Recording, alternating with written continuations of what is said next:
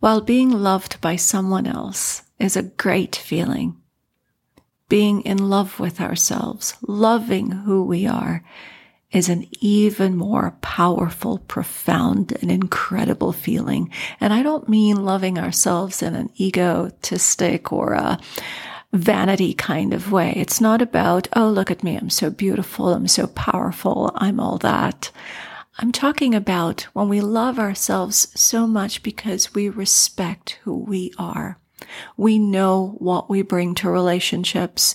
We know that we are honest and we're giving and we're compassionate. We're thoughtful. We're respectful.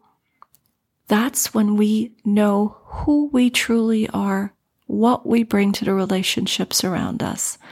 And that allows us to love the person we are because we recognize how incredible we are.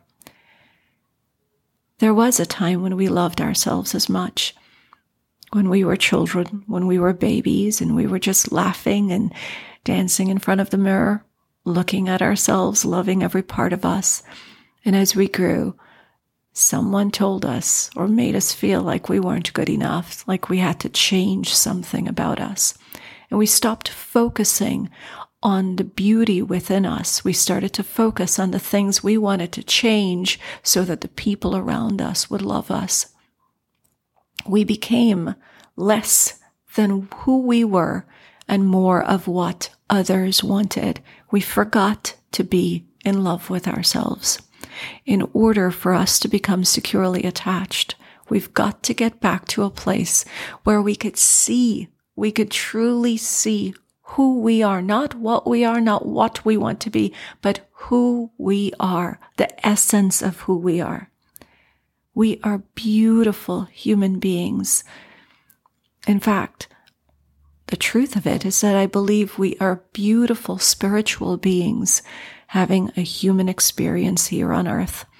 And when we could grasp that, and we could see how beautifully powerful we are, and we will be able to make decisions about who can appreciate that and who will just have to let go of with empathy and love and care because perhaps they're just not ready to see it. And that's all right because we're also in knowing how much we love ourselves, how much we respect ourselves.